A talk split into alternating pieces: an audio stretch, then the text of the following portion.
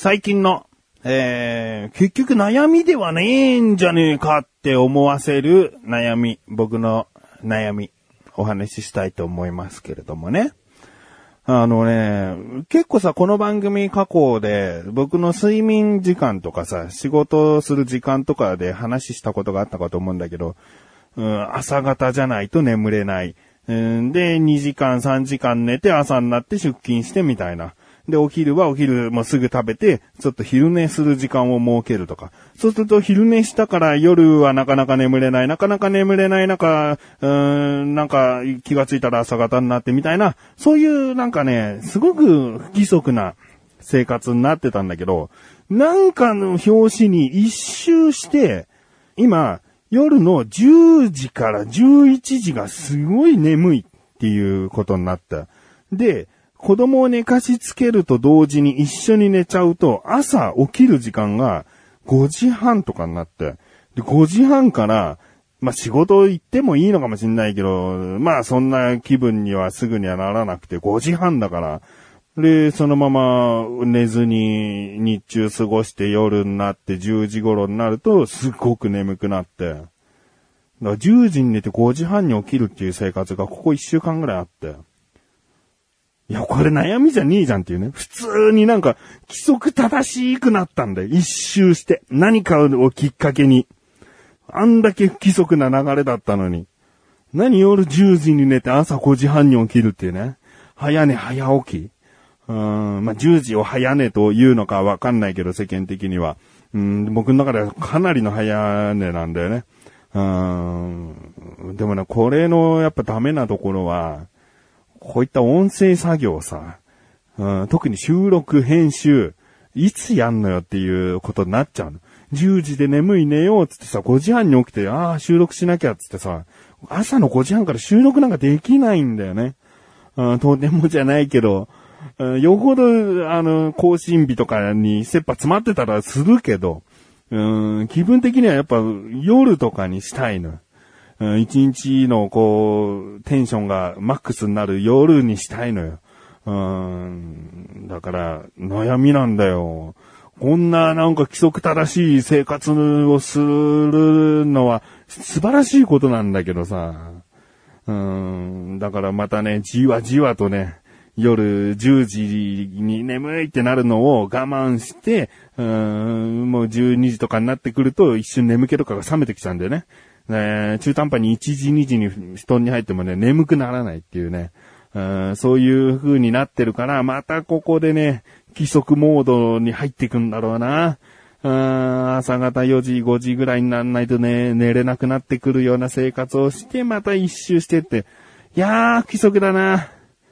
規則だな。規則って本当に良くないってね。うん、いろんな病気持ってくるんだよね、きっとね。うん、いや、わかってるんだけど、な、何がベストなのよ。いや、2時、3時ぐらいにすげえ眠くなるっていうのが一番ベストかな。うーん、そうなるように調整しながら生活していきたいなと思っている自分がお送りします。菊師匠のなだらか向上心。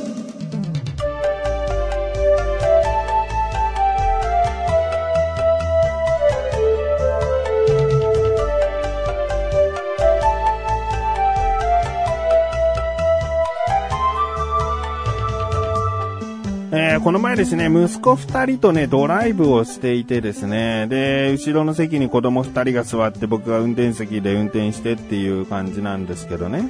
えー、うちの兄弟とても仲良くてね、よく喋って、ふざけて、ね、いろんなことしてるんだけど、とある時間になった時に爆弾ゲームやろうって長男、8歳の長男が言い出してですね、爆弾ゲームって何？ってあの、5歳の次男が言うわけね。で、まあ、本当はボールとかでやるんだよね。僕も爆弾ゲーム小学校の頃やったことあるなと思ったんだけど、本当はボールとかでやるんだけど、その車の中にあったのはなんかのキーホルダー。キーホルダーを、この音楽が鳴ってる間に渡していく。うん。まあ、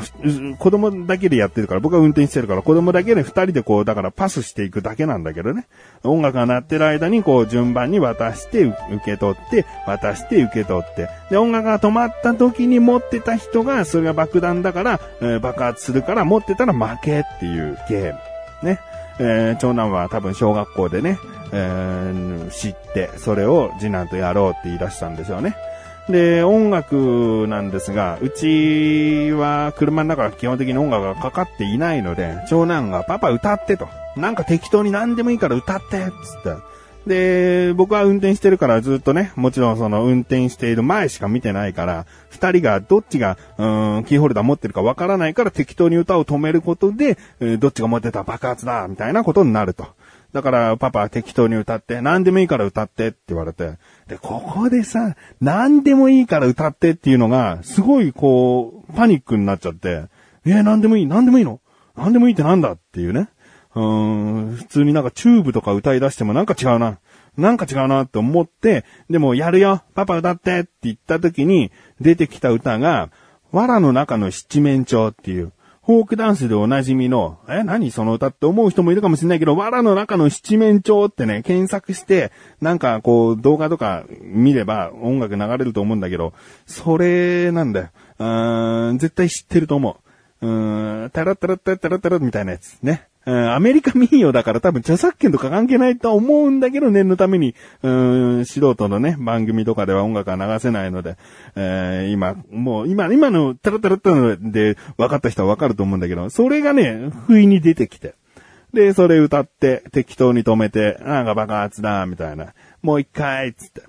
で、もう一回歌って、って言って。で、もう一回その藁の中の七面鳥がもう僕の中で出てきたからもうこれでいいやと。なんか爆弾ゲームになんかすごいぴったりじゃない？うん、なんか、えー音楽が邪魔するわけでもなく、この、和やかな、雰囲気の歌なんだけど止まったら爆発するっていう、なんか爆弾ゲームにぴったりの歌を僕は一瞬で出せたんじゃないかなと思って、調子に乗って2回目もね、同じ歌でやって。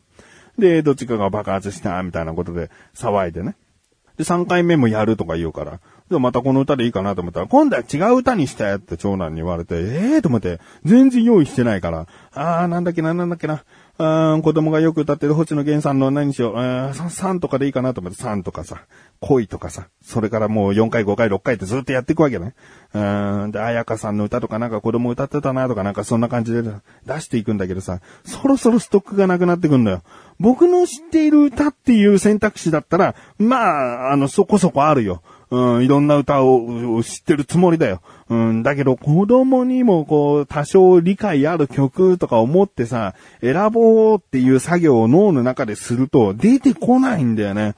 でももう何回目かの時に、早く歌ってよって言われて、まあ適当にこう音を発した時に、鼻歌を歌ったら、まあそれなんかの曲なんじゃねえかと思って、別に作曲するわけじゃないよ。あの一般的に出回ってる曲で、こう一つの最初の音を出した時にね、口に出した時に、まあ適当に自分のこう脳のジュークボックスが、ピピピピ、この音から始まる歌は、で出るかなと思って。で、出してみたら、うん、ディープパープルのスモークオンザウォーターで、しかも僕この歌全然、あの、知ってる、まあ、知ってるんだけど、すべてを知ってるわけじゃなくて、オープニングのね、えー、てってっての部分、そこの部分しか知らなくて、ずーっと前奏を流してるっていう。スモークオンザウォーターの前奏をずーっと言ってるだけ。で、子供もさ、この歌知らないから、しかも、こう、なんか区切りがさ、音楽が止まったら爆弾が爆発するっていうゲームなのに、今まあ区切るよね、この、この前奏ってね。止まったの？今止まったの？止まってないの？っていうのが、子供たちににはわからないから、うん僕の中で止めたつもりだけど、え、な、今止まったの？止まったのかよ？みたいな。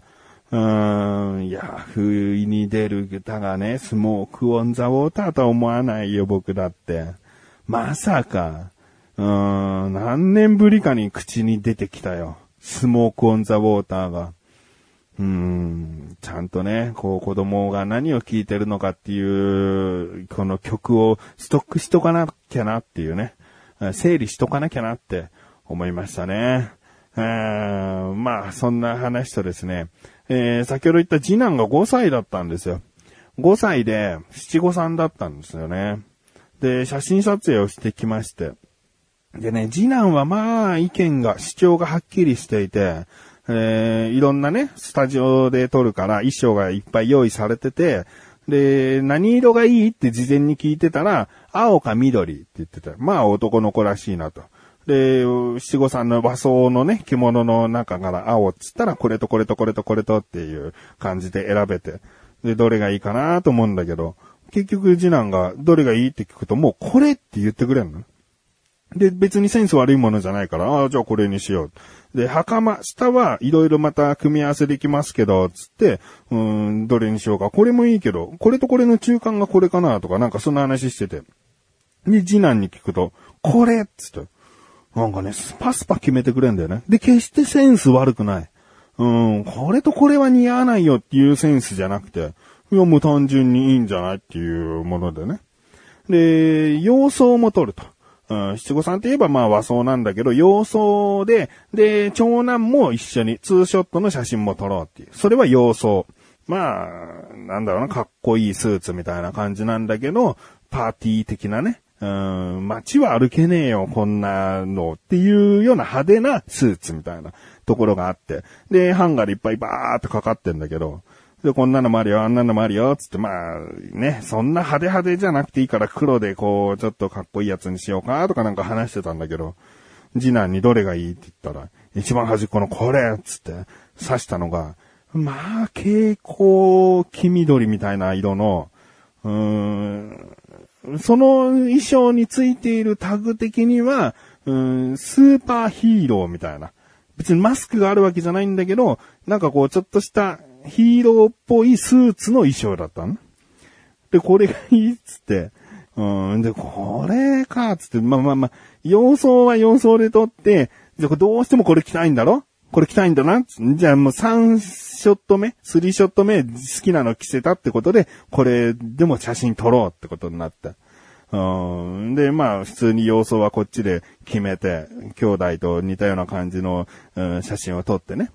で、その黄緑色のさ、スーツ3回目で、こう、じゃあ、これ着たいんだろ？つって、これで撮ってもらおう、つって。でさ、うちの次男の顔ってさ、キリッとこう、濃い顔みたいな、男前みたいな顔じゃないのよ。なんか、ぬぼっとしたような。まあ、ブサイクとは親ながら思わないけど、あのー、まあまあ、うん、表情を切り取った時には、なんか、ぼーっとしたような顔だったり、まあ素朴な顔みたいな、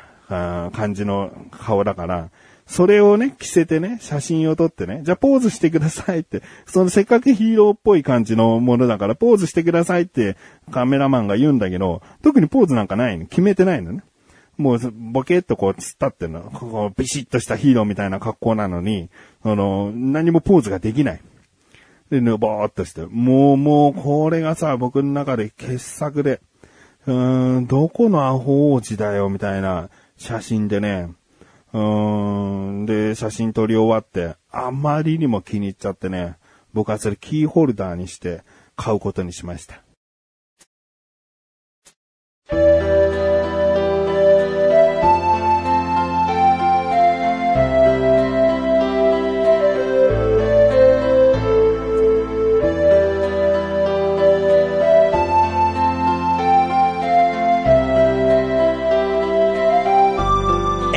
ングです。お知らせです。いや、前回、小田カルチャーのお知らせをしなきゃいけなかったんだけど、僕の勘違いでね、えー、全然お知らせができなかった。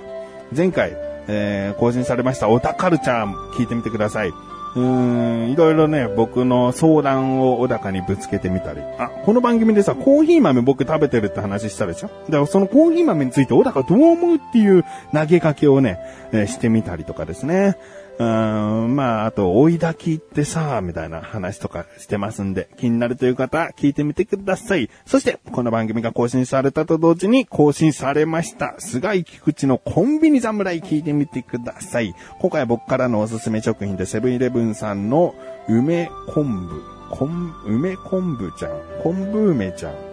梅昆布、梅昆布ですね。梅昆布っていうおにぎりを紹介してます。もちっと、もち麦入りのですね、えー、梅昆布というおにぎり。果たして菅井の口にあったのかどうか、ね、